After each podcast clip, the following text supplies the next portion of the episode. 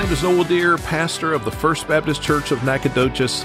Thanks for spending two minutes learning the Word with me today. My Bible focus this morning, James chapter 1, verse 17. Let me read.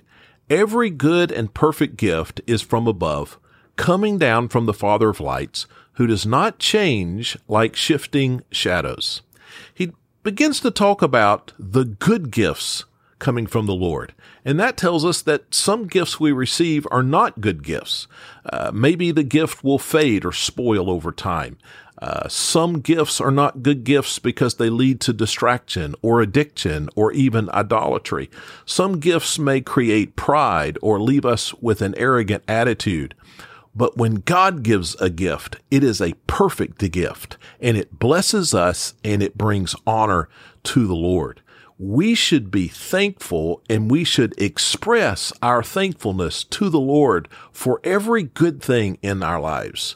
We should be thankful to other people uh, when they show us kindness and when they give us gifts, when their life improves our lives. But our thankfulness to them should be secondary because we understand and we believe that God is the ultimate source of every good thing. It says here that he is the father of lights. This completes a word picture.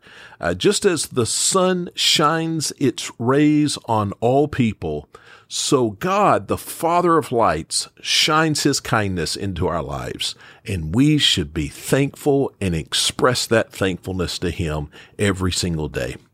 May you grow in your faith as you learn God's word.